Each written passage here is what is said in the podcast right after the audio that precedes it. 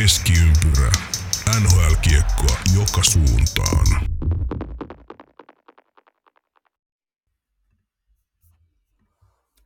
Kansalaiset, med börjare. Näillä sanoin alkaa yleensä presidentin uuden vuoden puhe ja häntä mimikoidaksemme päätettiin näillä sanoin aloittaa myös tämänkertainen ja tämän vuoden viimeinen Keskiympyrä podcast. Ihan näin alkuun niin, niin sekä, sekä edustamani yhtiön, itseni, sekä tämän viihde- ja ajankohtaispodcastin puolesta haluan pyytää mitä vilpittömymmin anteeksi joulun alusohareita. Me ollaan tästä hyvin paljon pahoillaan ja ollaan siitä paljon kärsitty, mutta on uhattu känseloida täysin ja lähialepassa kasvoilleni syljettiin. Ja kannamme tätä syyllisyyttä nyt tästä sitten eteenpäin. Mutta paikataan, paikataan tällä kertaa jälleen paikalla allekirjoittanut Janne Kuikka, eli mies, ja toiselta linjalta löytyy instrumentti, kitara. A- Aki-Petteri Pulkki, ole hyvä. Mitä kuuluu? Morjesta, morjesta. Siinä tuli kyllä melko, melko napakka ja hyvä ja mielenkiintoinen alkuspiikki tähän lähetykseen. Ja onko ihan totta, että, että lähi Alepassa niin sait oikein sylkiä naamalle? No, tarina kertoo, tarina kertoo näin. Se, Mutta ku, pa- se kuulostaa hyvältä. Kyllä, ja parhaissa tarinoissa on aina vähän värikynä, aina vähän totuutta ja aina myös täysin keksittyä. Jätetään se teille mietintää, että mikä oli mitäkin.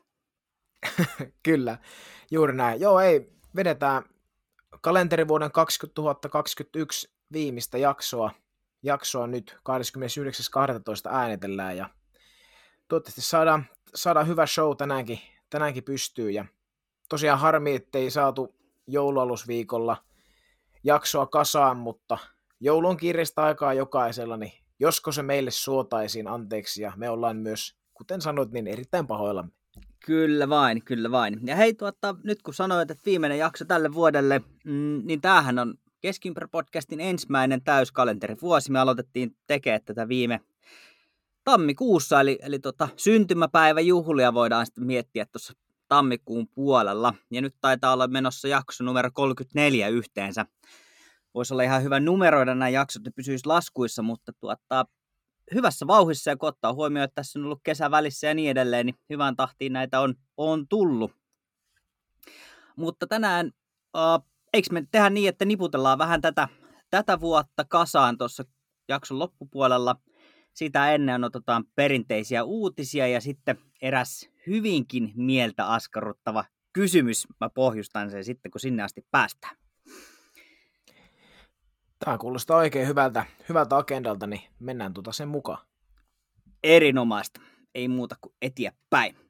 Eli uutisiin, ajankohtaisiin juttuihin. Osa on, on jo ehkä viime viikolta, ähm, osa vähän tuoreempia, mutta aloitetaan siitä, että joulutauolle, niin kuin mekin vähän jäätiin etupeltoon, niin myös NHL jäi, jäi etukäteen, mutta viime yönä NHL tuli, tuli vahvasti takaisin ja siellähän pistettiin maali-ilottelut pystyyn, etten sanoisi. Kolme matsia pelattiin ja tuota, ää, aika paljon tehtiin maaleja jokaiseen peliin. Vegas voitti Kingsin 6-3, ää, San Jose Arizona 8-7 ja Tampa pöllytti Montreali 5-4, eli ei mitään jalkapallolukemia viime yöltä. Ei todellakaan, että joka pelissä yli kahdeksan maalia, niin se on, se on aika kova lukema. Yli kahdeksan ja puoli maalia vedonlyöntitermein, niin kyllähän siinä tuota, sai jonkinlaista osviittaa, että kuinka hurlumme hei kiekolla palattiin, palattiin takaisin ja olihan siellä totta kai tämä covid oli totta kai sitten vähän noita kokoonpanojakin muokannut, että olisiko se ollut sitten osa syy tälle näille maalilotteluille, mutta tiedä häntä. Pa- paljon mahdollista ja varmasti siellä on ukot niin sanotusti telineissä ja, ja tuota, on lähetty vauhdilla, vauhdilla liikkeelle. Nyt kun näitä otteluita tässä siirretään, niin, niin tota, otteluohjelma tulee olemaan varmaan aika tiivis tässä keväällä. keväällä eli tota, toivotaan, että päästään nyt sillä viisiin, että, että saataisiin kuitenkin jotenkin järkevästi tämä kausi nippu, niputettua. Ja yksi vaihtoehtohan toki on, että yleisöä ruvetaan, yleisömääriä ruvetaan rajoittamaan. Siellähän Kanadan puolella olikin jossain ottelussa jo tyhjä halli. Eli se on ihan mahdollista, että tulee, tulee vielä eteen, että saadaan nämä pelit viety loppuun.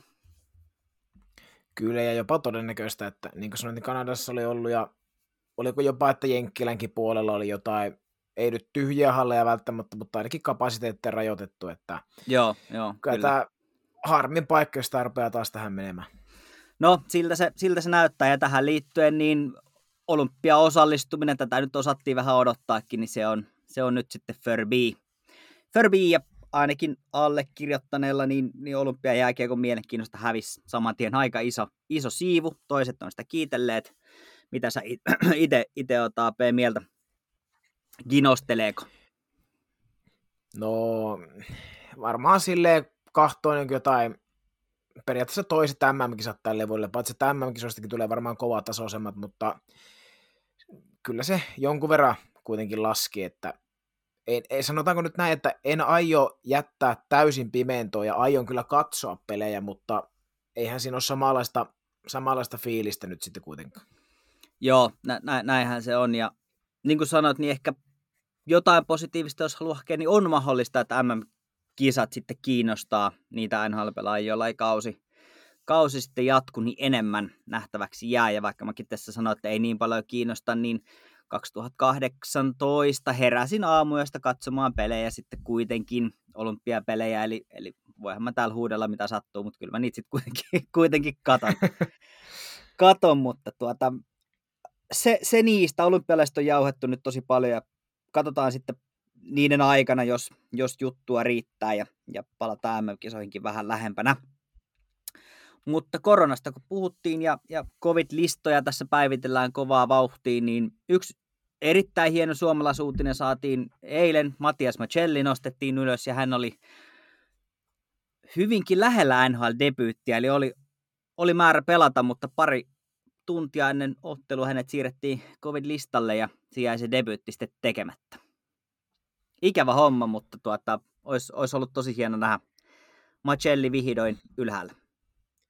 Kyllä, just näin, että olisi ollut mahtavaa, mahtavaa nähdä, että kuitenkin tehnyt hyvää työtä AHL ja oli myös liikassa, liikassa niin kun siirtyi Pohjois-Amerikan puolelle, niin tosi, tosi hyvää ja pelasi Ilveksessä muun muassa Barrett Haytonin nykyisen seurakaverin kanssa ja löi hänet kyllä laudalta aika, aika huikeasti Ilveksessä, että oli siellä parempi ja Heitten taas nyt on pelannut sitä NHL puolella jonkin verran verran, että olisi ollut hauska nähdä myös, että miten Matselli siellä pärjää, mutta tosiaan harmin paikka tämä, että se jäi, jäi niin lähelle, mutta kyllä se debyytti sieltä jossain kohtaa tulee, siitä, sitä ei käy kysyminen.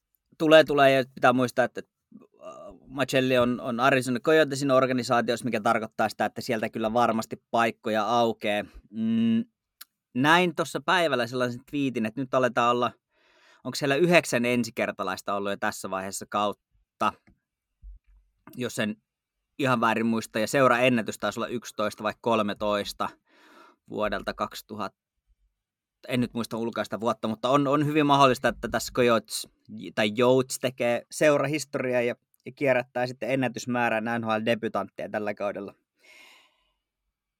ylhäällä. Eli, eli tota, mielenkiinnolla jäädään seuraamaan ja kyllä se sieltä tulee. Tulee, tulee, tulee, tulee.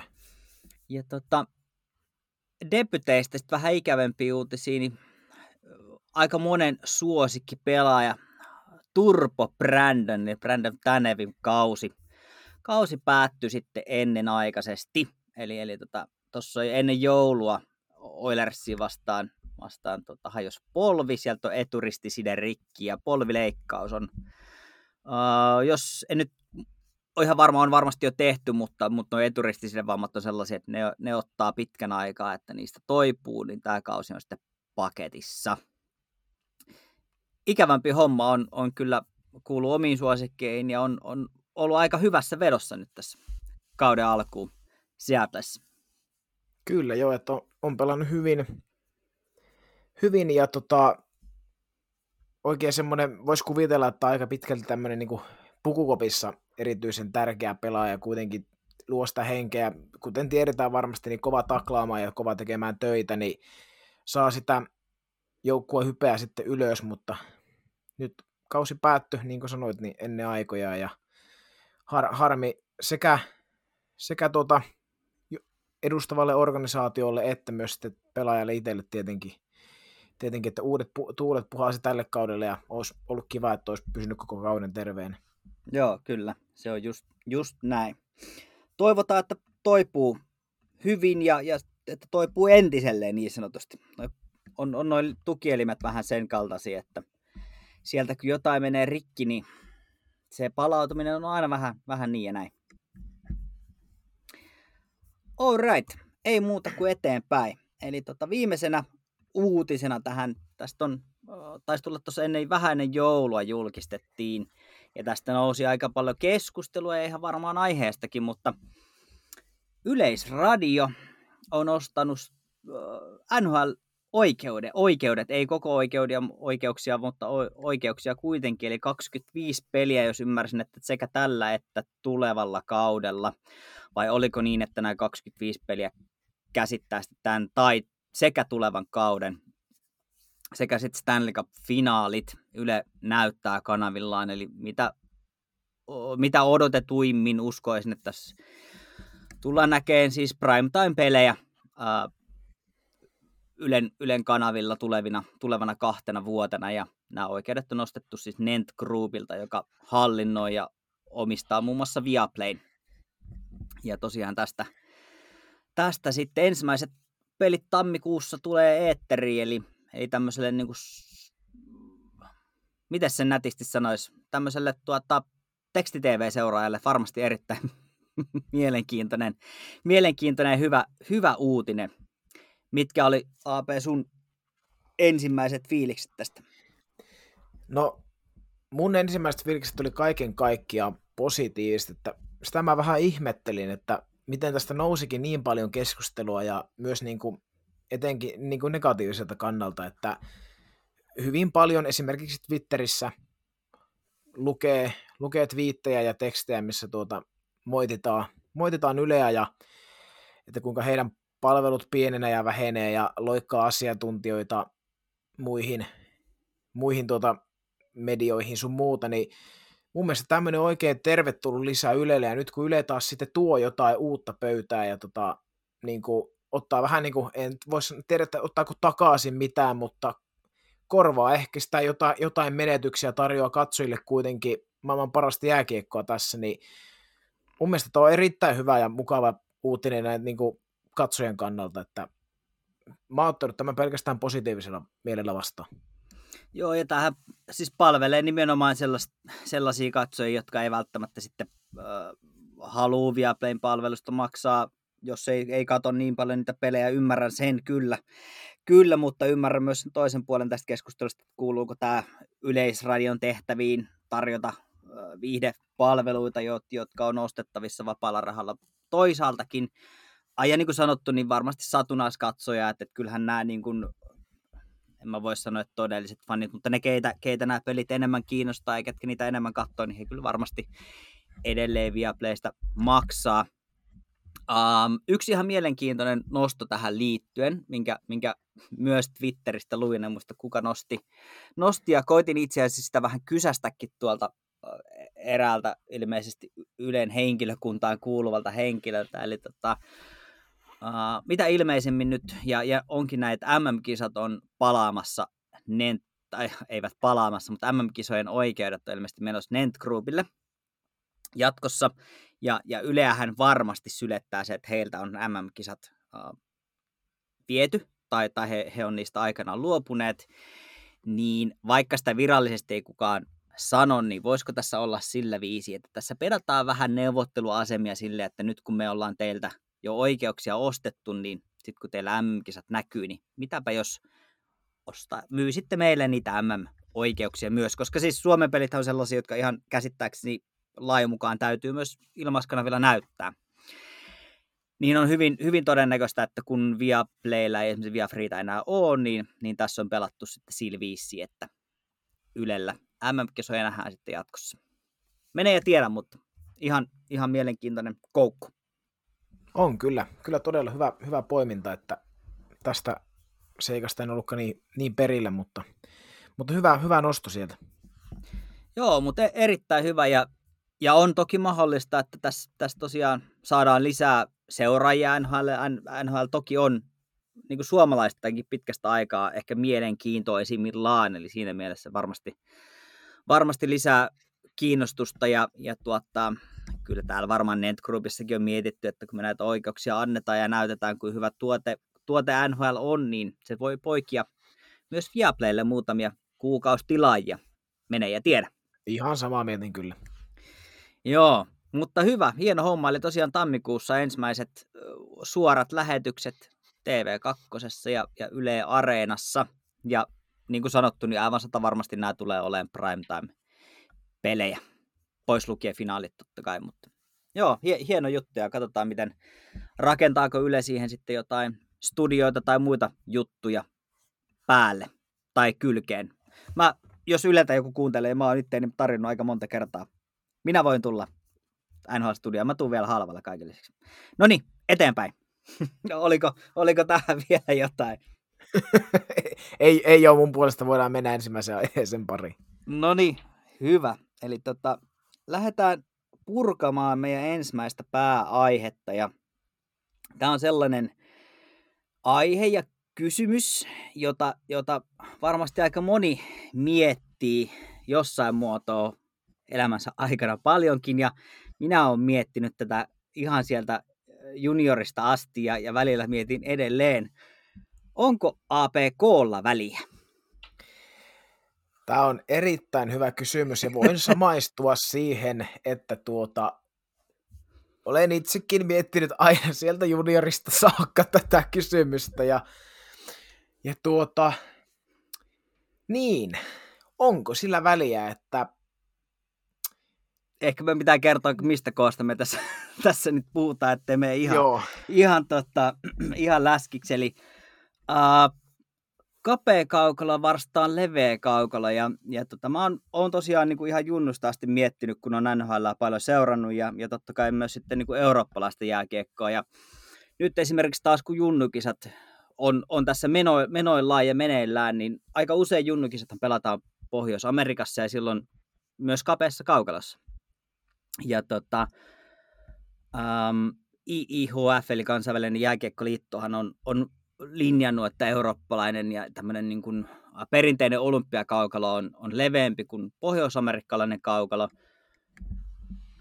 Ja, ja sitten taas NHL mennään kapeammalla kaukalolla, jossa on lyhyempi keskialue ja, ja niin edelleen, niin tota, ovat kovin erilaisia ja se vaikuttaa aika paljon myös siihen niin pelivirtaukseen, se, siihen miten sitä peliä, peliä pelataan. Kummalla kannalla sä AP itse, itse oot. Sä seuraat enemmän liigaa ja liigassakin on itse sarjan sisälläkin tosi eri levyisiä kaukaloita. Muistaakseni 2-3 metriä voi olla heittoa kapeimman ja leveimmän välillä. Niin tuota, kumpi maistuu enempi, leveä vai, vai kapea? NHL-kaukalo vai, vai eurooppalainen?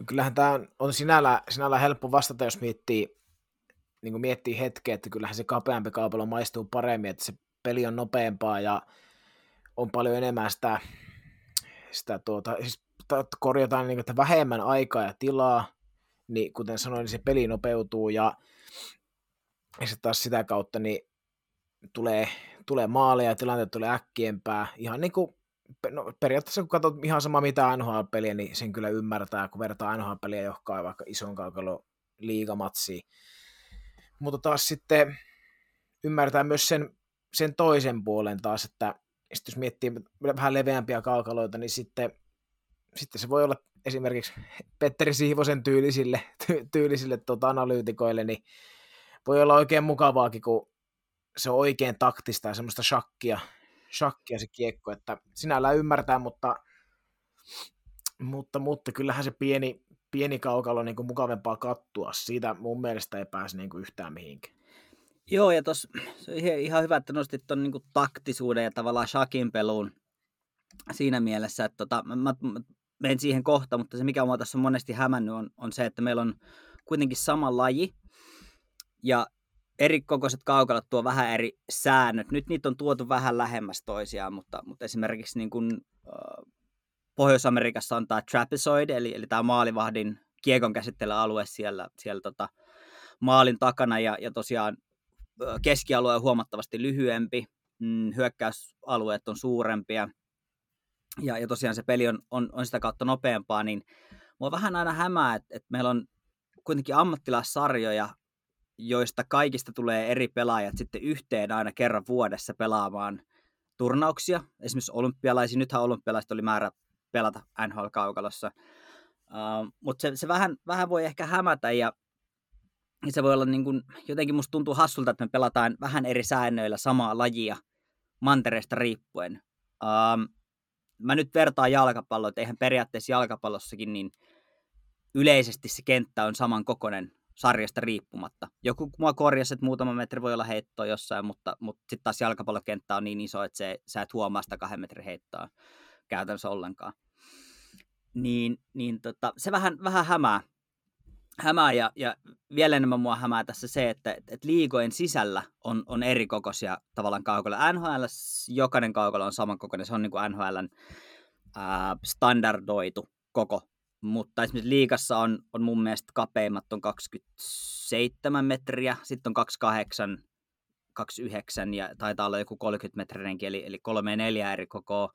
KHL on neljä, äh, anteeksi kolme eri koko. KHL pelataan pohjois-amerikkalaiskaukalossa muutamalla paikkakunnalla, Suomi, niin sanotulla Suomi-koolla pelataan muutamassa kaukalossa, ja sitten Eurooppa-koko, joka on se kaikista levein, niin pelataan sitten sit muutamissa, muutamilla paikkakunnilla, niin, niin tämä vähän, vähän kyllä niin kuin meikäläistä ainakin hämää.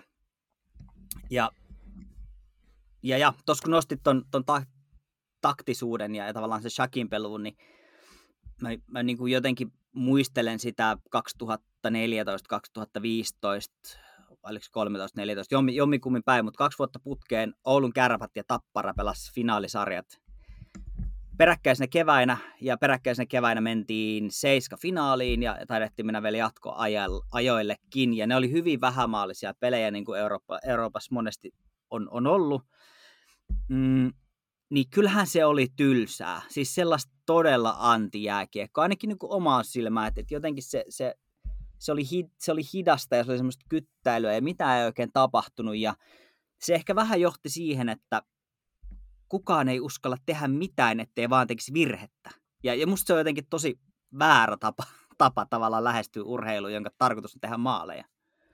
On, on just samaa, samaa mieltä ja muistit ihan oikein, että kaudet 2013-14 ja 14-15 oli nämä vuodet ja myös siinä, että molemmat Game 7 jatkoajalle meni ja oli, oli vähänmaallisia pelejä pitkin sarjaa, että jos sen jos sen muista ihan väärin, niin mun mielestä kummassakaan sarjassa, niin kuin, tai kummassakaan finaalisarjassa, niin kumpikaan joukko ei tehnyt yhdessä pelissä yli neljää maalia. Joo, joo. Että ne oli sitten neljää kolmea tai kolmea kahta, kahta yhtä, yhtä nollaa, jotain tämmöistä.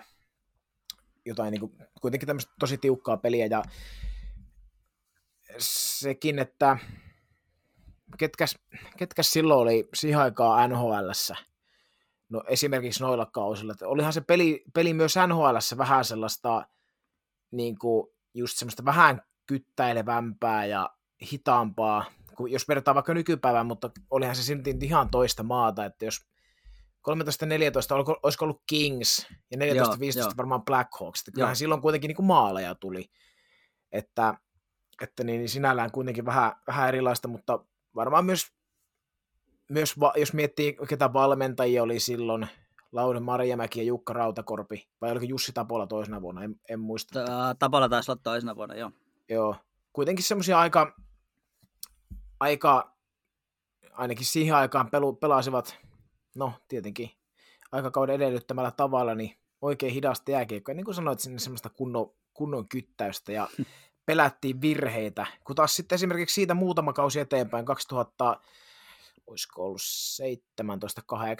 17-18. Joo, 17-18 kärpät tappara oli taas finaalissa, niin se oli jo tiukkoja pelejä, vähän maallisia silloinkin, mutta kuitenkin ihan eri peliä, peliä silloin, että silloin oli näitä nuorempiakin enemmän, esimerkiksi Kärpillä olisiko ollut, ei nyt, nyt taisin se, se kaudessa, mutta olisiko ollut sitä seuraava kausi, jos oli sitä seuraava kausi, 2018-2019, niin Kärpilläkin oli Rasmus Kupari, Aleksi Heponiemi teki tosi, tosi tota, niin, niin, no en nyt voi sanoa, että paljon virheitä, mutta teki virheitä, heillä annettiin siihen lupaa ja sitten myös paikkasivat, että se oli muutamassa vuodessa voi tapahtua ihmeitä, ehkä tämä oli se mun, tämä pääpointti.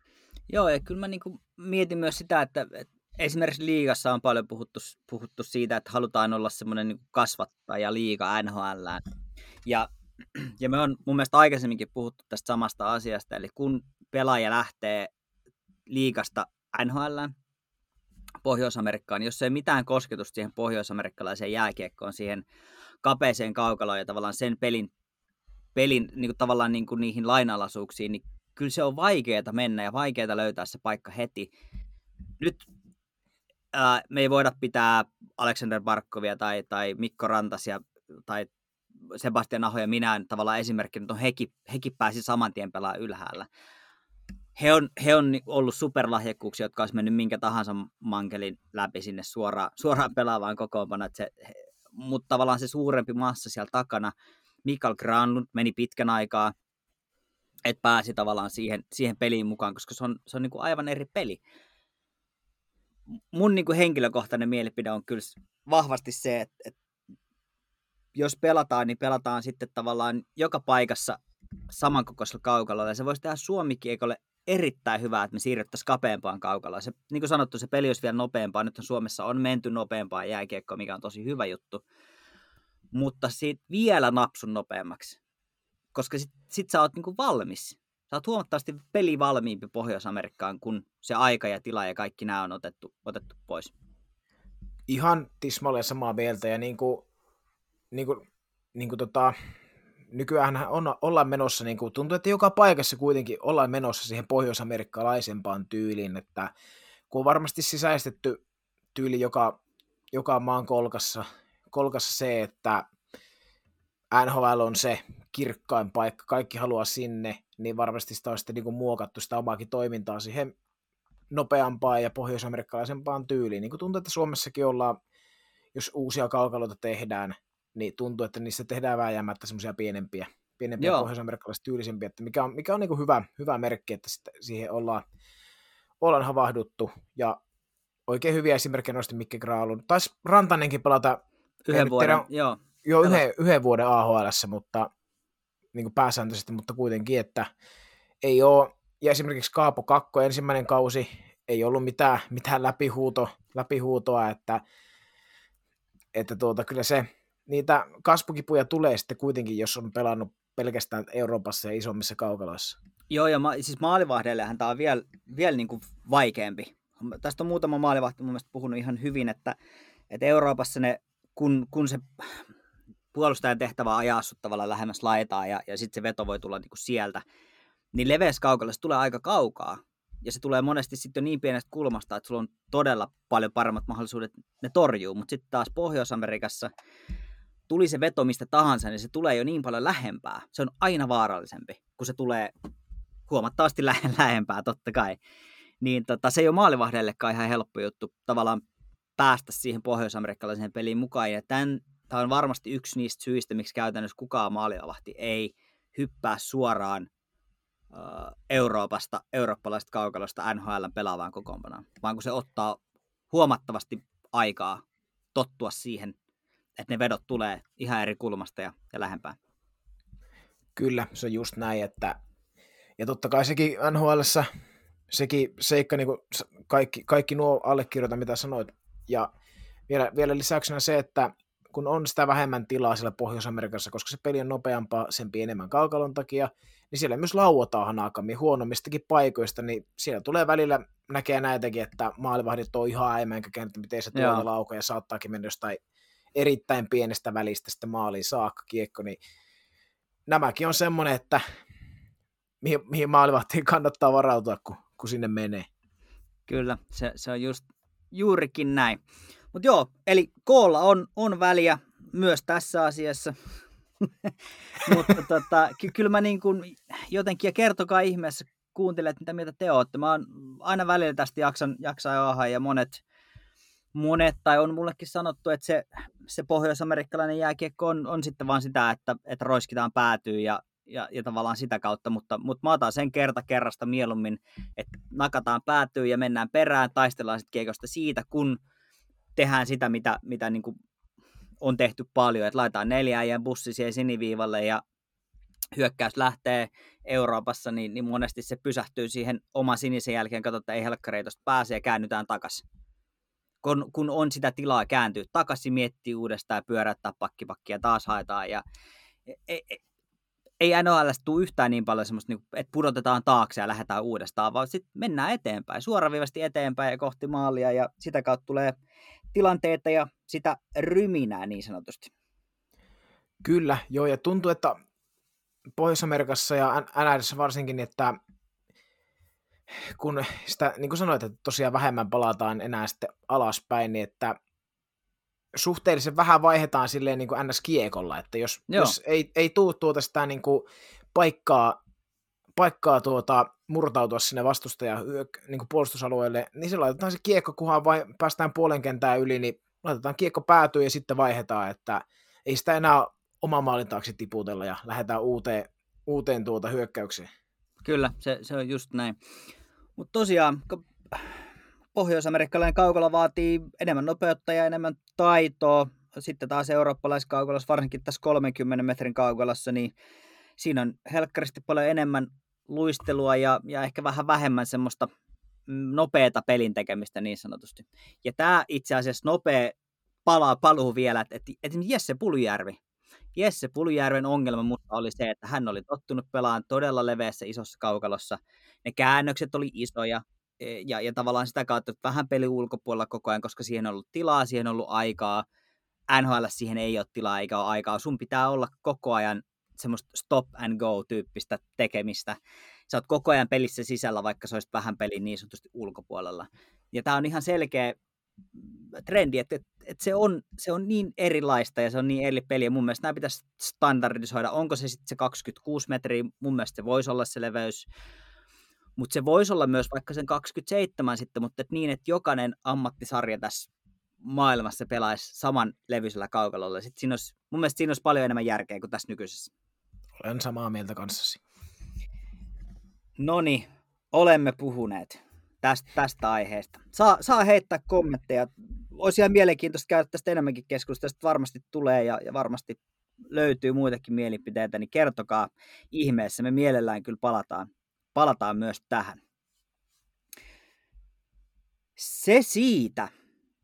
Seuraava aihe, eli nyt tosiaan kun mennään tämän kalenterivuoden viimeistä jaksoa ja, ja tuotta, ajateltiin, että tehdään tämmöinen Topit ja Flopit 2021, eli tähän vuoteenhan mahtuu itse asiassa yksi kokonainen runkosarja ja, ja pari 30 peliä ja tätä uuttakin runkosarjaa ja finaalit siihen väliin, eli edellinen kausihan alkoi 21 tammikuussa, lyhennetty kausi ja, ja tuota sillä e, poikkeuksellisen divisionan jaalo johtuen näistä koronarajoituksista.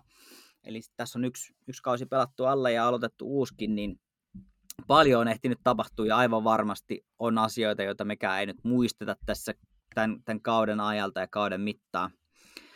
Mutta tuota, lähettäisikö vaikka silviisi, että aloitetaanko flopeista? Kyllä, aloitetaan flopeista ja tehdäänkö silleen päin, että lähdetään tuota vi- vitosesta, vitosesta liikkeelle, eli mennään aina niin kuin sitten siihen pahempaan suuntaan niin sanotusti tässä floppien kohdalla. No niin, se on hyvä ja sitten tiputetaan oikein mielet matalaksi, niin me voidaan sitten topeilla nostaa, nostaa ne sieltä ylös. Kyllä, aivan näin. Kumpi lähtee liikkeelle? Aloita sä vaikka sieltä.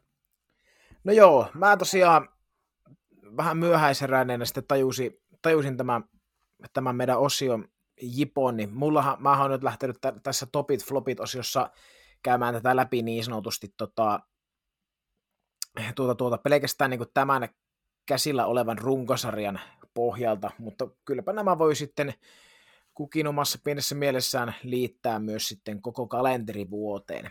Mutta tosiaan mä oon vähän, vähän enemmän pohtinut tässä nyt sitä tätä niin kuin tosiaan käsillä olevan runkosarjan, niin tätä 21-2 kautta. Eli tota, mulla on floppi vitosena NHL ja ESPN, että NHL hän nyt palas palasi takaisin amerikkalaiseen suurimpaan urheilumediaan ja on ollut aika, aika vaisua, että ESPN seuraan, seuraan tuota päivittäin suhteellisen, ainakin omasta mielestä suhteellisen ahkerasti jokaisessa, jokaisessa sosiaalisessa, so, sosiaalisen median kanavissa sekä käyn ihan tuota sivuillakin lukeilemassa, niin kyllä sitä tota, ei se NHL siellä sanotaanko nyt näin, ainakaan, ainakaan hirveästi näkyvyyttä saa, että mun mielestä se on, se on mun flop numero viisi. Joo, ihan, ihan hyvä, hyvä pointti ja, ja vaikea tuosta olla eri, eri mieltä. Se on to, tosi, tosi ikävää, että kuitenkin jos tavoitteena on, on NHL tämmöinen niin kuin, että sille saadaan lisää katsoja, lisää tietoisuutta ja, ja suurempaa yleisöä, niin kyllä sitä pitäisi sitten rummuttaa ja, ja, ja sen pitäisi näkyä joka, joka paikassa. Et, mielenkiintoiseksi menee, että tämä sopimus oli aika pitkä ESPN kanssa, että, että miten, miten se sitten tulee jatkossa näkyä ja tuleeko jotain korjausliikkeitä, mutta, mutta tuosta on kyllä vaikea, vaikea olla eri mieltä. Mulla ei itse asiassa viittä floppia tässä, tässä ole, mutta vähemmän yllättäen, mulla viimeisenä floppina täällä on, on Buffalo Sabres. Uh, vaikea löytää mitään positiivista sanottavaa koko kalenterivuoden ajalta. Yksittäisiä pieniä hetkiä, esimerkiksi viime kauden alkuhan näytti taas tosi jopa niin kuin ihan hyvältä, mutta, mutta ei se kauas sitten kantanut. kantanut eli, eli kyllähän Buffalo menee näihin kesto, kestofloppeihin ja, ja kaikki tämä Eichel-sekoilu ja uh, kaikki, mitä, mitä heillä tässä nyt on, on ollut, niin, niin no, floppi numero neljä, ikifloppi Buffalo Sabres, ikävä, ikävä kyllä. Kyllä, se on, ei, ei mitään lisättävää. Jos jotain, jotain positiivista Buffalo puolelta haluaa hakea, niin Draft Lotterissa kävi hyvä munkki. kuten aina. kuten aina. Ja Buffalo Sabres, sanotaanko nyt sen verran, että on, on, ollaan sitten Rasmus Ristalaisesta mitä tahansa, eikä mieltä ja eikä hänen pelit nyt niin hirveän hyvin tuolla lähtenytkään, mutta kun tässä seuraa sitä, että miten, miten Ristolaista parjattiin, että, että, että hän on todella huono, huono puolustaja ja, ja niin edelleen, niin, ja että, on riippakivi samalla kuin Aikol on ollut, ollut riippakivi tällä joukkueelle, niin kun katsoo esimerkiksi Rasmus Dalinin suorittamista jälleen kerran, niin tulee vaan mieleen, että no on se hyvä, että sieltä tämmöiset pelaajat kuin Ristolainen ja Aikol on saatu pois, että saa tähdet suorittaa rauhassa. Kyllä, hyvä. Ei mulla Buffalosta muuta. hyvä huomio, hyvä huomio. Sitten, no meikäläinen hyppää sitten tota, meikäläisen seuraavaan kohtaan, eli numero neljä, ja tämä meillä löytyy molemmilla, molemmilla sulla tuossa hetken päästä tämä, niin, eli tämä voi yhdistää koko kalenterivuoteen periaatteessa nyt. Voisi olla myös korkeammalla, mutta Chicago Blackhawks ja Gary Bettman, eli tämä varmasti kaikki, kaikki jo tässä kohtaa tietää, eli tämä sur, surullisen kuuluisa seksuaalirikos, rikoskohu ja sen, sen jälkipuinti niin on ollut kyllä melko, melko käsittämätöntä luettavaa.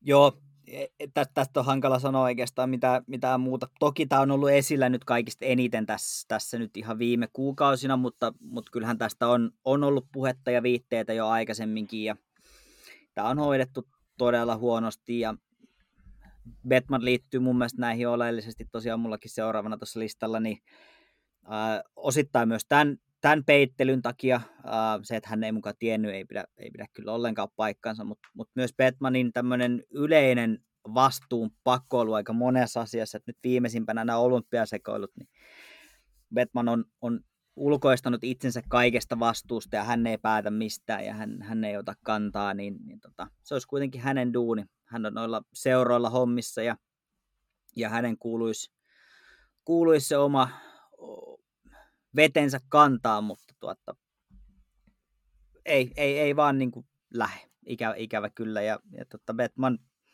olisi aika ehkä siirtyä sitten eläkkeelle. Samaa mieltä.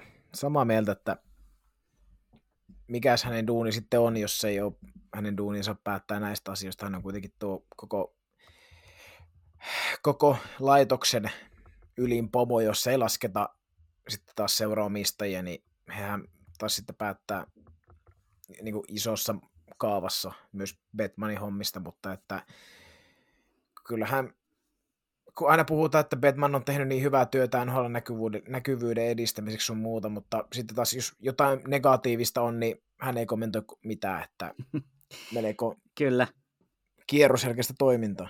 joo, se on, se on juuri, juurikin näin. Mennään vaan eteenpäin. Mitäs sulta Noniin. löytyy seuraavaksi? No niin, eli mullahan on sitten seuraavana kolmantena floppina Montreal Canadiens. Ja tosiaan tämä, tämänkin päätökseni on tehnyt pelkästään tämän käsillä olevan runkosarja pohjalta.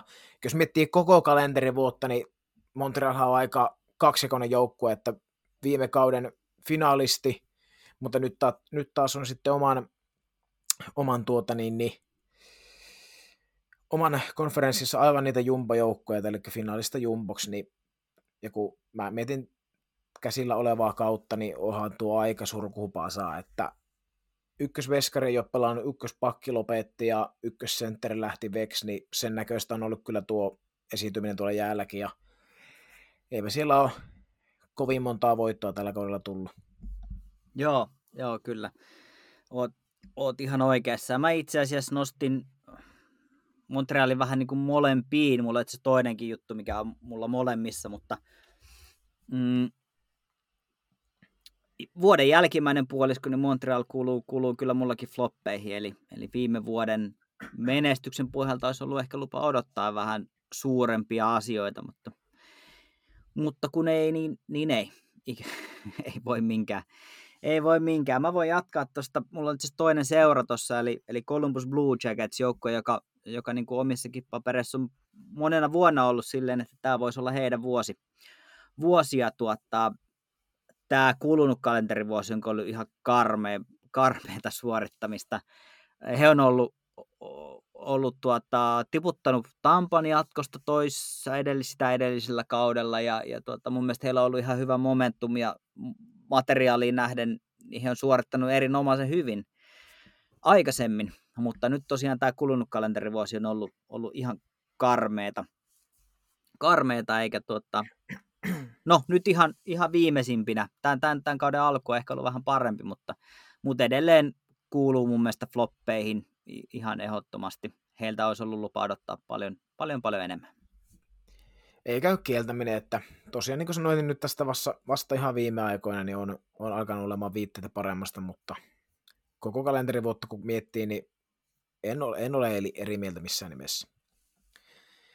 Meikäläisellä on sitten seuraavana kakkosena, jo, no sä tuossa mollasit Buffalo Sabersia, niin mä nyt heitän sitä Arizona Coyotes kortin pöytään, että 15 sarjapistettä ja kaipa tähän voi heittää pelaajia, pelaajia nimiä lukuottamatta, niin kaikki samat argumentit varmaan kuin Buffalo, että nyt ehkä parin, parin kolmen vuoden aikana jonkunlainen kesto, kesto jumbo ja kesto floppi voida, flopiksi voidaan jopa nimetä, että kaatopaikka, pelaajat tulee sieltä sun täältä, tämä voisi olla expansion joukkue, kun siellä pelaajat vaihtuu, vaihtuu kausittain ja ei oikein minkäänlaista jatkuvuutta ole. Ja nyt on sitten nämä kaikki hallisekoilut, ei ole, ei ole vuokria maksettu sun muuta ja kovasti huuta, että lähteekö pois, pois Glendaleista ja Arizona, Arizona osavaltiosta sun muusta ja Batman vaikuttaa, vakuuttaa tässäkin, että ei olla lähdössä mihinkään, niin aivan kauhean, aivan kauhean niin kuin sekametelisoppa. Joo, joo se, se, on ihan totta. Ja pitää muistaa, että Arizona Coyotes, entinen, entinen, entinen Phoenix Coyotes, äh, hehän on äh, tämmöinen, miksi, miksi sanoit, tämmöinen niin siirty, siirtynyt joukko, eli tämähän on vanha Winnipeg Jets, se Winnipeg Jets, joka, jossa Teemu Selännekin pelasi. Tämä on se organisaatio, joka muutti sieltä, sieltä Phoenixia Arizonaan. Kyllä, juuri näin, ja korjaa, jos on väärässä, mutta eikö taas nyt sitten, eikö taas nyt sitten nykyinen Winnipeg Jets ole taas sitten ex-Atlanta Thrashers, Kyllä. näin? Kyllä, Joo. joo. Kyllä, tämä, tämä itse asiassa ei varmaan aika monelta saattaa unohtuakin, mutta näin se menee. Näin se menee, eli nämä on näitä tuota, relocate, mikä se sana nyt voisi olla sitten, siirtyneitä, siirtyneitä tuota, organisaatioita. Näitä on NHL itse täynnä, aika harvassa, harva Original kutosen ulkopuolella tai sen 70-luvun laajennuksen jälkeen tulleista joukkueista on, on enää siellä, missä alun perin on, on ollut. Mutta joo, Joutsi helppo, helppo yhtyä ja helppo, helppo tota, tosiaan heillähän on ollut, äh, Glendalehän kuuluu tähän Phoenixin äh, metropolialueeseen, ja, ja tota, heillähän oli, se aikaisempi areena oli Scottsdaleissa, joka on, on tota, huomattavasti vähän lähempänä sitä äh, Phoenixin niin sanottua, en mä tiedä voiko sanoa keskustaa, mutta sitä niin kuin Phoenixin metropolin tai sen, sen kaupungin niin kuin ydintä, ja, ja Scottsdale on alueena tällainen hyvinkin äh, trendikäs. Siellä, siellä on paljon ravintoloita ja paljon viihdettä ja, ja klubeja ynnä muita. muita. Eli tota, sinnehän tämä seura varmaan haluaisi, mutta, mutta ei ole sitten löytynyt paikkaa, mihin rakentaa. Eli tämä on jo kertaalleen niin Phoenixin metropolialueen sisälläkin tämä joukkue muuttanut, muuttanut ja mielenkiintoiseksi menee, että mihin, mihin se tuosta on lähdössä, jos, jos on lähdössä, mutta paljon on mahdollista, että siellä Glendaleissa ei tosiaan, tosiaan sitten enää pelit jatku. Kyllä, näin se on ja kyllä, ei, ei lisättävää ja mielenkiintoinen on, on heidän tilanne, tilanne, että toivottavasti nyt saisi tuokin organisaatio kuitenkin, kuitenkin silleen perinteinen ja on, on tuota niin, hienoja pelaajia pelannut historian saatossa siellä, että toivottavasti hekin nyt saa, saa jonkunnäköisen näköisen niin sanotusti työrauhan ja löytävät sen oman paikkansa. Joo, ja jos johonkin täytyy muuttaa, niin Kepek. Kepek Kepekissä kaivattaisiin joukkuetta, sinnehän voisi sinnehän vois lähettää. Eli ensin lähdetään Kanadasta, käydään vähän aavikolla ja sitten takaisin Kanadaan. Tässähän voisi olla mielenkiintoinen, mielenkiintoinen juttu. All right, mutta mut mennään, mennään eteenpäin. Sulla oli viimeinen floppi siinä sitten tarjottimella. Joo, eli mun viimeinen floppi, tämä taas on tehty sitä silmällä pitäen, että miten tämä kuluva kausi on lähtenyt menemään, eli korona. Kaikki on pilalla.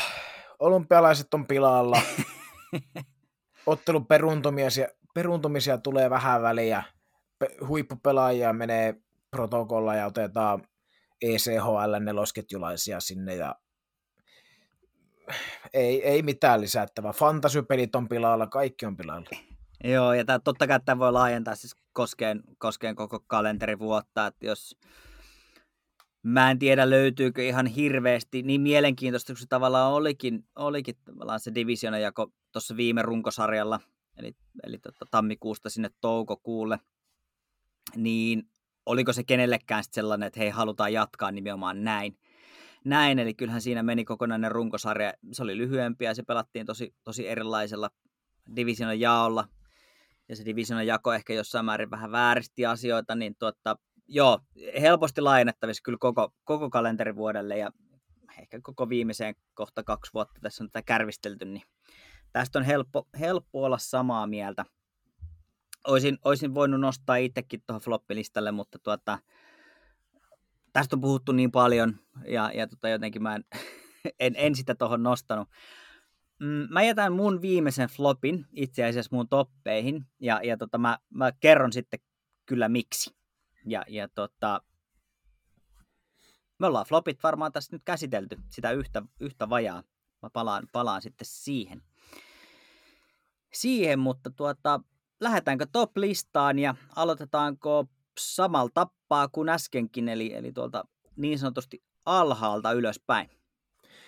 Tehdään näin ja otetaanko me sama marssijärjestys, että lähdenkö mä ensimmäisenä Anna. No niin, selvä homma, eli tota, nyt kun hypätään taas, saatiin tuossa negatiivinen mieli kaikille, niin nyt hypätään taas sitten myönteisempää, eli mulla on mun top-listan vitospaikalla Mikael Granlund. Ollut pari, pari kolme vaikeampaa kautta tuossa ja rooli, rooli tuntuu, että on vaihdellut ja tuloksen teko on välillä ollut aika tuskasta ja on puhuttu, että riittääkö jalkanopeus enää ja kaikkea mahdollista noussut nyt. Nyt saanut vasta vakautta sinne, hyvä, hyvä sopimus sinne ja tuota, niin vähän sitä työrauhaa niin sanotusti, niin Predatorsin ykkössentterinä todella hyvää kokonaisvaltaista peliä tulosta on tullut siinä ohessa, että tehot 5 plus 22 tällä kaudella ja ehkä voisi vois sanoa sillä, että Sidney Crosby-maisesti on tehnyt jo ketjutovereistaan parempia. Että siinä esimerkiksi Matt Duchesne on ollut varjojen mailla jo useamman kauden, niin Granlund on herättänyt hänet nyt jollain tapaa henkiä, että molemmat on petrannut peliä ja erityisesti Granlund on mahtava nähdä, että, että tuota, pelaa nyt ehkä jopa uransa parasta jääkiekkoa tällä hetkellä. Joo, on, on ihan sama, samaa mieltä. Eli tämä on kyllä ollut, ollut hieno juttu ja, ja tämäkin on ollut nähtävissä kuitenkin jo tuolta tavallaan viime kaudelta asti, että tota, tämä kausi on toki ollut erinomainen, mutta, mutta on ollut nousujohteinen koko, koko kalenterivuoden ajan. Et silleen kyllä hieno juttu. Ja, ja sitä, sitä vasten kyllä niin kuin, ei mene pelkästään tälle kaudelle, vaan tosiaan koko, koko kalenterivuoteen. Vuoteen. Mm, mä voin tuosta jatkaa, jos, jos sopii. Mä nostin tähän toisen sellaisen pelaajan, joka pelasi viime kaudella ensimmäisen kautensa NHL ja, ja tuota, nyt sitten homma jatkuu. Eli Kirill Kaprizov, tämän kalenterivuoden yksi, yksi ehdottomasti tällaisia raketin lailla nousseita, nousseita pelaajia. On ollut hieno, hieno seurata ja on tehnyt, niin kuin on tässäkin monesti sanottu, niin Wildista askeleen mielenkiintoisemman seuran. Kyllä, just näin, että hyvä, hyvä nosto sieltä, että totta kai Kaprizov jotenkin aina unohtuu, että hän tosiaan pelaski viime kaudella vasta ensimmäisen NHL-kautensa ja eikö voittanut myös Kalderi, voittiko? Joo, kyllä siinä näin taas käydä. Joo, eli tota, erittäin, erittäin hyvä kausi viime kausi ja nyt on jatkanut vähintäänkin samaa rataa melkeinpä, että loistava kalenterivuosi ja aivan täysin oikeutettu valinta sun listalle. Joo, on, on, on kyllä ollut siisti, siisti seurata ja ää, nopeasti Wildista, niin hän pelaa tuossa uuden vuoden päivänä sitten tuota Winter Classicia. Eli, eli pitkästä aikaa Wild ulkoilmaottelussa. Tulee ihan mielenkiintoinen, mielenkiintoinen peli sitä varmasti. Varmasti, eli pistäkää korvan taakse uuden vuoden päivänä Winter Classic. Mutta mennään eteenpäin. Kyllä, eteenpäin. Eli mulla on sitten, no nyt kun miettii koko vuotta, niin tämä voisi olla sekä toppi että floppi, mutta nyt mietin pelkästään tätä kautta, niin mulla on nelosena top-listalla Nazem Kadri, pistepörssin neljäs, 11 maalia 27 syöttöä, eli sehän tekee sitten 38 tehopistettä ja melko, melko hurjassa liekissä ollut, ollut nyt, kun McKinnonilla ollut, oli tuossa alkukaudella pientä pientä terveyshuolta, niin Karri kyllä kantoi joukkueen ykkössentteri viittaa loistavasti harteillaan ja pelannut aivan uskomattomasti tällä kaudella. Ja sitten jos miettii koko kalenterivuotta, niin viime kaudella aika, aika ikävä tuota pelikielto melko tärkeän paikkaan playereissa ja Coloradosta tippukin Vegasille ja istui viimeiset pelit katsomossa, että että voisi myös siinä mielessä olla top-listalla, mutta siis flop-listalla tarkoitan, mutta nyt pelkästään tätä kautta silmällä pitäen nostin, nostin tähän topiksi, että hyvin jakaa, jakaa tuota mielipiteitä tämä kaveri, mutta tämä kausi on ollut hieno, erityisesti tuloksen valossa. Joo, ja Kadrihan kuuluu näihin, ainakin niin omissa papereissa näihin pelaajia, jotka tuntuu, että on pelannut iät ja ajat, ja onkin pelannut jo pitkään, että on tosi kokenut, kokenut sotaratsu niin sanotusti. Ja muistetaan tosiaan vähän tämmöistä likaisimmista jutuista ja, ja tota, vähän kaksijakoinen, niin kuin sanoitkin, että hänellä on ollut taipumusta näihin pelikieltoihin ja ylilyönteihin. Uh, nyt täytyy vaan toivoa toki, että, että tämä nykyinen lento jatkuu ja, ja ei tule sitten sikailuita, koska hän on kyllä niin, kuin, niin sanotusti ytimessä ollessaan niin ihan jopa, jopa voi pitää tavallaan korvaamattomana pelaajana joukkueelle kuin joukkueelle. Kyllä. Helppo, helppo yhtyä tähän, joo. Mä nostin tuohon seuraavaksi äh, Montreal Canadiens, olkoonkin, että tämä vuosi on nyt mennyt vähän, vähän miten meni, mutta toi viime kevät ja, ja kesä noiden finaalien osalta, niin, niin erittäin hieno. Ehkä vieläkään en osaa selittää, että mistä se johtuu, että, että he noin pitkälle meni, meni mutta tuota, erinomainen vuoden alkupuolisko ja, ja ehdottomasti kuuluu silleen, silleen kyllä tähän niin top, top-listalle. Mm, pitkästä aikaa saatiin kanadalainen joukkue finaaliin ja, ja vähän jäi vajaaksi, mutta tuota, tämä teki niin kuin NHLlle ja, ja tuolle sarjalle kanadalaiselle jääkiekolle mun mielestä tosi hyvä, että he, he tuota, tonne finaaliin marssivat ja kyllä mä väittäisin, että se oli se on tavallaan sitä finaalipaikkaa suurempi saavutus siinä mielessä, että, että kyllä tämä oli niin kuin tosi hieno piristysruiske koko tuolle liikalle, että sieltä nyt tultiin sitten Kanadasta kannu jahtiin niin sanotusti. Kyllä, samaa mieltä ja tällä kaudella sitten sama jatkuu, kun sun rakastama Toronto menee nykyflowlla sinne. No me palataan Torontoon vähän lähempänä, sit, kun se, se kohtalohetket tulee. kyllä, kyllä. Palataan sil, si, silloin sitten takaisin Torontoon, mutta nyt hypätään meikäläisen top kolmoseen, eli kolmantena on Minnesota Wildista, otitkin tuossa kiinni Kirill Kaprizovin myötä, niin mulla on sitten puolestaan Ryan Hartman, noussut joukkueensa ykkössentteriksi tällä kaudella, 14 plus 12 tehot, on, on monipuolinen, monipuolinen hyökkääjä ja totuttu, totuttu yleisemmin näkemään siinä ehkä kolmosketjussa, ehkä kakkosketjussa jopa, mutta kolmosnelosessa on varmaan lähinnä ja se on tosi työtelijäs pelaaja, ei pidetä minä pistelinkona tai, tai tuota taitoniekkana, mutta on nyt päässyt kyllä huikeaan lentoon, lentoon Wildissa ja tota, mun mielestä jotenkin, jos miettii niin kuin tason nostajia, niin tässä on niin kuin entisestä, entisestä itsestään, niin, niin taas tähän nyky, nykytuotantoon verrattuna, niin ehkä yksi niistä kaikista suurimmista tason nostajista, että mun mielestä oli aika, mulle aika selkeä valinta listalle. Joo, Hartman on, on niitä pelaajia, jotka taisi itse asiassa olla teikäläisen olympiakoneessakin, ainakin niin kuin jalka oli oven välissä. Oven välissä, jos sen väärin, väärin muista sitä teidän olympiaennakointia, mitä tulee Yhdysvaltain joukkoissa. Mutta joo, hän, hänestä on ollut, musta on ollut kiva seurata jo, jo niin kuin monena vuonna on ollut sellainen, niin kuin sanoitkin tuolta vähän, ei välttämättä aina niin näkyvässä roolissa, mutta, mutta on, on erinomainen, erinomainen runkopelaaja kyllä joukkueeseen kuin joukkueeseen. Ja, ja Hartman äh, taisi mennä tota, uh, hetkinen, hetkinen, äkkiä nyt uh, Predators. Aivan, Predatorsissa oli, oli tätä ennen, jos en ihan väärin muista. Ja seurasin kyllä jo silloin, silloin että nyt on tuota, erinomainen, erinomainen pelaaja. Ja nyt tosiaan tämä kausi on ollut todella hyvä, hyvä nosto. En, en olisi ehkä itse löytänyt, löytänyt tuohon. Hyvä nosto kyllä. Ja nyt kun Predatorsista puhuttiin, niin, niin mä nostan tähän sitten Juuse Saroksen. Ja, ja tota, Saros nyt voisi olla tuota, vähän pidemmänkin ajan takaa jo topeissa, mutta, mutta jos miettii tätä kulunutta kalenterivuotta, niin siellä on, on viime kaudella varmaan joukkueen sisällä tiedettiin ihan hyvin, että Pekka Rinne tulee, tämä tulee olemaan jo viimeinen kausi, ja, ja tota Saros on siellä kärsivällisesti odottanut omaa, omaa paikkaansa, ja, ja tota, mistä tahansa muussa joukkueessa olisi aikaisemmin ollut jo ehkä ykkös, ykköstorjuja, niin tota, hän viime kaudella pelasi, pelasi niitä pelejä mitä, mitä pelas aika 50-50 kanssa taas mennä ja, ja on yksi tämän liigan ehdottomasti parhaimpia, vaikka, vaikkakin yksi pienimpiä maalivahteja. Ja nyt tämä kausi on, on näyttänyt, että tota, tämä kuluva kausi, että Saros on ihan tilastojenkin valossa niin, niin erinomainen.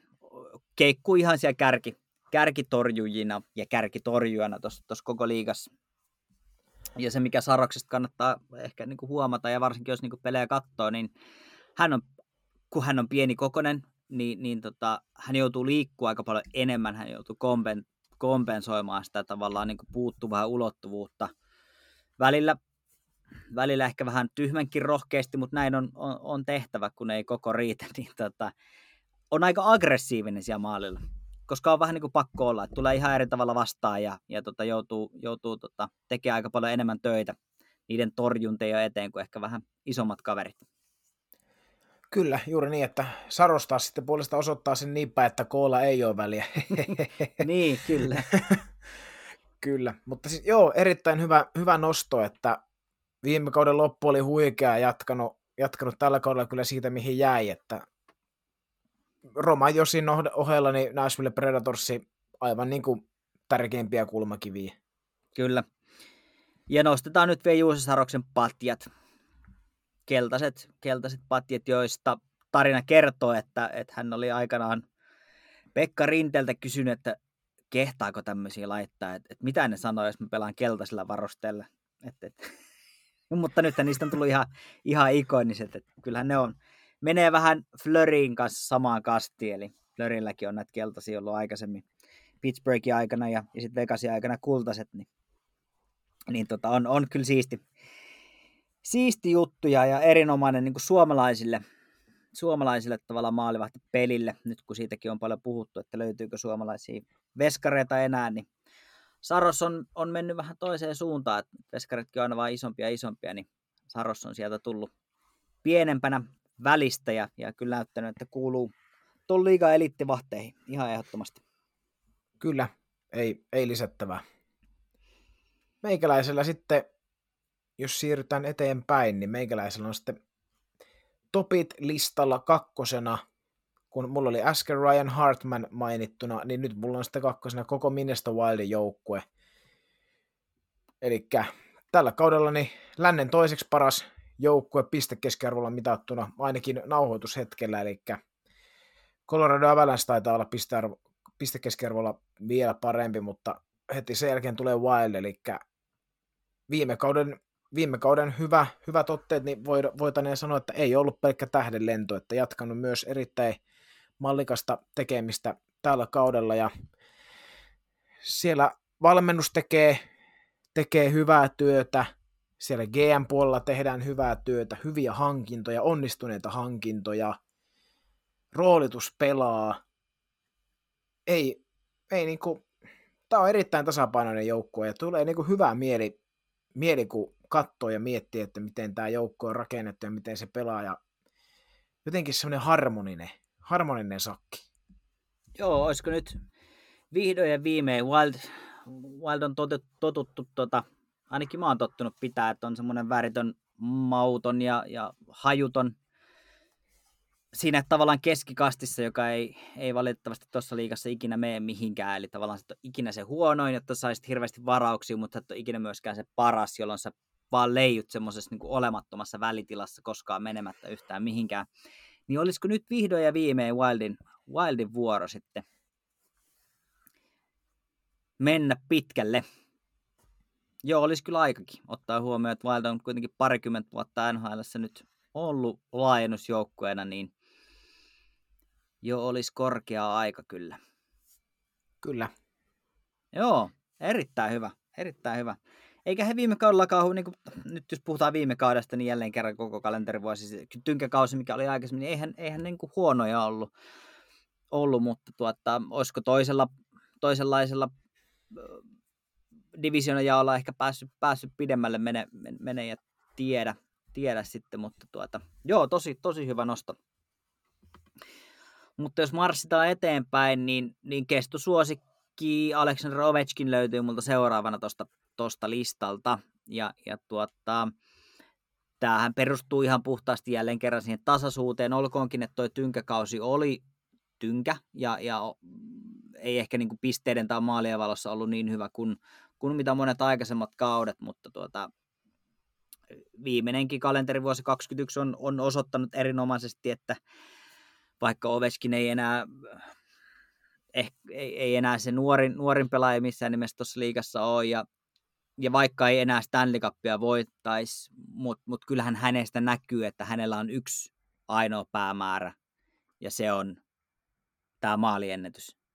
Se tekeminen näyttää just siltä, ja mä en tiedä, oletteko te nähnyt sitä, taisi olla tuossa ennen joulua, hyvä videoklippi siitä, että miten en tiedä voiko sitä sanoa taloudellisuudeksi, mutta, mutta siinä näkyy erinomaisesti, miten, miten Ovechkin käytännössä liukuu tekemättä mitään tämmöisessä niin kuin, mm, controller disconnected tilassa jostain punaviivan takaa, ottamatta potkuakaan sinne about B-pisteen kaarelle suurille, ja sitten kun se kiekko tulee, niin liikkuvat taakse ja yläpeltiin, kädet kattoo. Eli, eli tota, hän tekee juuri sen, mikä täytyy. se näyttää laiskalta, mutta se on äärimmäisen tehokasta.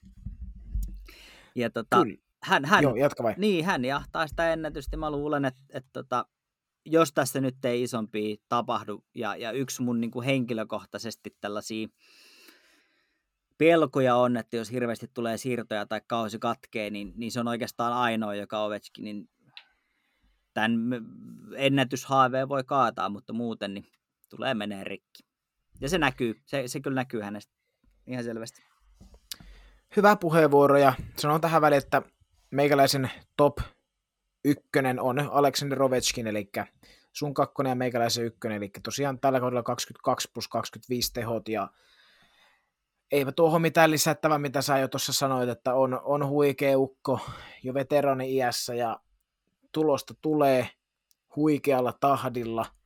Maalipörssin, maalipörssin toisena taitaa olla tällä hetkellä, että edellä vain Leon Raisaitel, Raisaitel mutta että pistepörssissäkin Ovechkin keikkuu tällä hetkellä kolmantena ja, ja, ja kyllähän tuo maaliennätys olisi jo rikki, Voi, voisi ehkä jopa sanoa, jos, jos tota, ei olisi korona tullut missään kohtaa, plus sitten, että jos ei olisi kärsinyt mitä, kahtako kahtako työsulkua vai miten se, miten joo, se meni? Että, joo, pari työsulkukat, kyllä.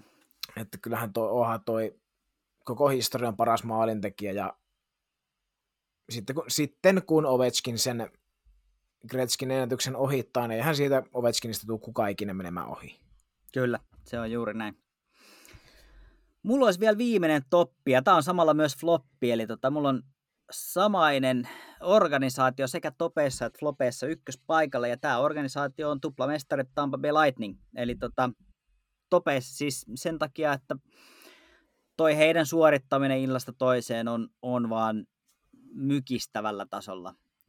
Tämä on erinomaisesti valmennettu ja rakennettu joukkue, ja, ja tota, tosta on vaikea löytää mitään, mitään pahaa sanottavaa. Tosiaan kaksi mestaruutta, äärimmäinen, äärimmäisen tasapainoinen, siellä on, on kaikki kohillaan, se valmennus toimii ja, ja niin edelleen, mutta flopeiksi mä nostin sen ää, sen takia, koska tässä oli näitä palkkakattosekoiluja, eli, eli eihän se ihan täysin No, he, heillä oli aavistuksen ylihintainen joukkue tuossa pudotuspeleissä, jossa se palkkakatto ei enää merkkaa mitään, eli sieltä oltiin, oliko se nyt 18 miljoonaa yli palkka katon sitten, kun näillä IR-kikkailulla saatiin, saatiin vähän tilaa sieltä, siellä tota, runkosarjan aikana, mutta kappas kummaa sitten tuli ihme parantumisia just kun pudotuspelit alkoi. Jännä juttu. Ja, ja tota, tämä sama meininki tuntuu jatkuvan tälläkin kaudella jotenkin. En halua manata tai, tai väittää mitään, mutta jotenkin kummasti sattuu, että, että Nikita Kutserov on jälleen loukkaantunut mene ja tiedä pitääkö, onko siellä oikeasti jotain. Voihan se olla, että siellä on jotain, että hän on pelannut sitten vaan niin kuin vammoin läpi ne, ne pudotuspelit ja, ja näin, mutta ja Nikita Kutserovista kun puhutaan, niin hänen tavallaan kommentit ja käytös jätti vähän ikävän jäljen siihen edelliseen mestaruuteen, niin sen takia se on mulla tuossa tossa floppina. Mutta joo, top, toppina, floppina sekä että ykkös siellä Tampa Bay Lightning koronan lisäksi totta kai. Semmoset. Ai, joo, Mielen, mielenkiintoinen puheenvuoro kyllä Tampa Baysta. Että mietin aluksi, että miten saa sen flopi, top, niin flop, floppilistalle olet saanut myös menestyksestä huolimatta, mutta totta kai siihen liittyy sitten myös paljon muuta kuin pelkkä otteluiden voittaminen, eli käytökset, sun muut kikkaudut, kaikki nämä, että ymmärrän, ymmärrän kyllä tuota myös, myös näkökulmasi, että, että tuota, toki, he, toki eihän he tehnyt sinällään mitään väärää, mutta, mutta olen myös sitä mieltä, että itse kammoksuin kyllä kovin tota, heidän palkkakatokikkailua silloin viime vuonna. Ja totta kai varmaan sekin, että, että kun he finaali etenevät ja voittivat, niin sitä olisi toivonut aina sitten sitä alta, alta vastaajan puolellahan yleensä ollaan tämän tyylisissä tarinoissa. Niin, sitten ehkä jotain pientä katkeruutta, kun he, he voittivat toisen peräkkäin, mutta, mutta kyllä. Joo, joo. mutta ei, ei mitään heiltä pois. Siis kaikki, kaikki on erinomainen joukkue, ei, ei siinä mitään, mutta tosiaan muut, muutamia vähän tuommoisia varjoja, varjoja tuossa ja sen takia nostin sen nyt tuohon floppilistalle mukaan. Sellaiset, hei tuota, siinä mentiin, mentiin parikymmentä kohtaa itse asiassa yhteensä, yhteensä toppeja ja floppeja ja jos sieltä kuulijoista te kaikki kaksi keitä, ketkä siellä linjoilla olette, niin kertokaa ihmeessä, mitä, mitä olette mieltä ja mitä unohtu. Mä oon aivan sata varma, että meiltä on unohtunut joku ilmiö, tapahtuma, jotain tosi oleellista, mitä me ei tässä tajuta, mutta heti kun mikrofonit sammuu tai tulee ensimmäinen palaute, että miksi ette puhuneet tästä, niin se tulee mieleen. Ja toki, jos täällä on ollut jotain liikaa, niin kertokaa ihmeessä siitäkin. Siitäkin, mutta vuosi 2021 on, on loppumassa ja, ja tuota, jakso 34, 35 saa odottaa seuraavan vuoden puolelle. Minkälaisia tuota, odotuksia on vuodelle 2022 NHLn suhteen Oulun suunnalla armoitetulla toimittaja Pulkkisella? Jaa, tuota, vaikea tässä nyt äkkiseltä sanoa, sanoa mitään. Se, kun toivon, että päästäisiin pelaamaan, tai että NHL-kausi saataisiin pelattua läpi mahdollisimman, mahdollisimman vähillä venkslailuilla liittyen nimenomaan koronaan ja ottelusiirtoihin ja pelaajien, pelaajien protokolla laittamiseen sun muuta, että hienoa nähdä aina uusia aina NHL-debutantteja ja kun uudet pelaajat pääsee näyttämään, näyttämään, mitä he osaa, mutta kyllä sitä kuitenkin toivoisi, toivoisi että siellä parhaat pääsis pelaamaan mahdollisimman normaaleissa olosuhteissa, niin ehkä sitä tasaisuutta ja sanotaanko näin, että kaikki tykkää näistä termeistä, niin sanotaan sitä vanhaa normaalia kaipaan. Mm, joo, kyllä. Kyllä vaan. Mä, Entä siellä suunnalla? Mä mietin, että 2020 niin varmaan ehkä Seattle hakee paikkaansa ja hyvällä tuurilla vähän löytääkin sitä tuossa kevätkaudella ja, ja sitten taas vuoden 2022 aikana me aloitetaan taas uusi kausi. Kausi mutta tuota, sellainen mielenkiintoinen, ehkä mielenkiintoinen nosto, että tässähän nyt tosiaan Shea Weber on, on ilmeisesti lopettamassa, mutta tässä alkaa olemaan aika sellaisia nimimiehiä, sen ikäisiä ja ehkä, ehkä niin kuin loukkaantumishistoriakin alkaa olla sen verran, että nähdäänkö nyt isoja lopettamisia tämän seuraavan kalenterivuoden aikana. On hyvinkin mahdollista. Kuinka paljon tavallaan sitten muuttuuko joku, joku vuodelle 2022 ihan, ihan oleellisesti. Tietysti kukaan ei varmaan voi oikein tietää, että mitä tässä tulee tapahtuu tapahtuu sitten seuraavalle kaudelle, mutta uusia joukkueita ei, ei tiettävästi ole, eikä olekaan tulossa, tulossa mutta tuota, semmoista tasapainoa, niin kuin säkin sanoit, tasapainosta ja, ja niin kuin suht normaalia, että, että uusi mestari kesäkuussa oletettavasti on selvillä, selvillä ja, ja sitten tulee taas uudet draftit ja vapaat markkinat ja kyllä se on niin, että ensi vuoden aikana, 22 vuoden aikana varmasti tapahtuu paljon asioita, joita me ei osata edes odottaa. Joten sitä odotellessa. Kyllä, se on juuri näin. Kiitos kuluneesta vuodesta jokaiselle teille, jotka olette meidän, meidän juttuja jaksaneet kuunnella. Ja kiitos AP sulle kuluneesta vuodesta ja me jatketaan tammikuun puolella. Ja tammikuun loppupuolella vietetään Keskiympärä-podcastin yksivuotis syntymäpäiviä, eli tässähän on ihan juhlatkin tiedossa sitten heti vuoden kärkeen. Kyllä, sitten juhlajaksossa tai seuraavassa jaksossa syntymäpäivän jälkeen, niin ilman muuta champagneat sun muut kilisemään ja tuota. Kyllä. Hei, nyt skumpat kylmää, nauttikaa uudesta vuodesta, pitäkää itsestänne ja läheisistänne huolta ja kattokaa Junnujen junnujen kisoja, siellä pelataan siinä kapeassa kaukalossa ja onpa kiva katsoa, kun on vähän tilaa, vähän aikaa, erittäin taitavia pelaajia, jotka ei pelkää tehdä virheitä, niin siinä on viidettä ja vauhtia. Näillä. Kiitos, hyvää yötä, huomenta päivää, tahi iltaa. Ensi kertaa.